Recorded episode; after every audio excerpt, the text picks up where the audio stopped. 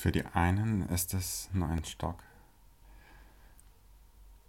Für mich ist es ein Redestab und eine Erinnerung, als wir als Gruppe mit verschlossenen Augen über die Wiese und durch den Wald sind.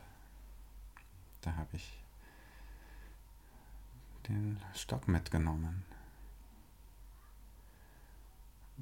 Was kann man mit einem Redestab machen? Man kann eine Redestabrunde damit machen.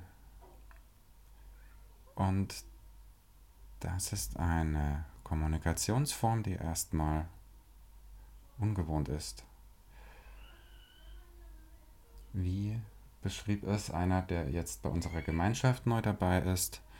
Am Anfang des Wochenendes meinte er noch, er weiß gar nicht, wofür das da ist, was wir hier machen. Und einen Tag später sagte er, als der Groschen gefallen war, ah, hier kann ich mal was erzählen, ohne Ratschläge und blöde Kommentare dafür zu bekommen.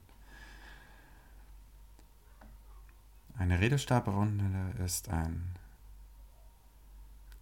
geschützter Raum, in dem du dich zeigen kannst, wie du bist.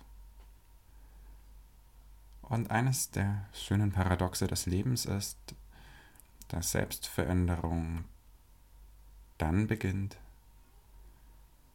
wenn die Akzeptanz da ist. Und das ist ein Raum, wo du akzeptiert wirst, der dir hilft, dich selbst zu akzeptieren und anzunehmen.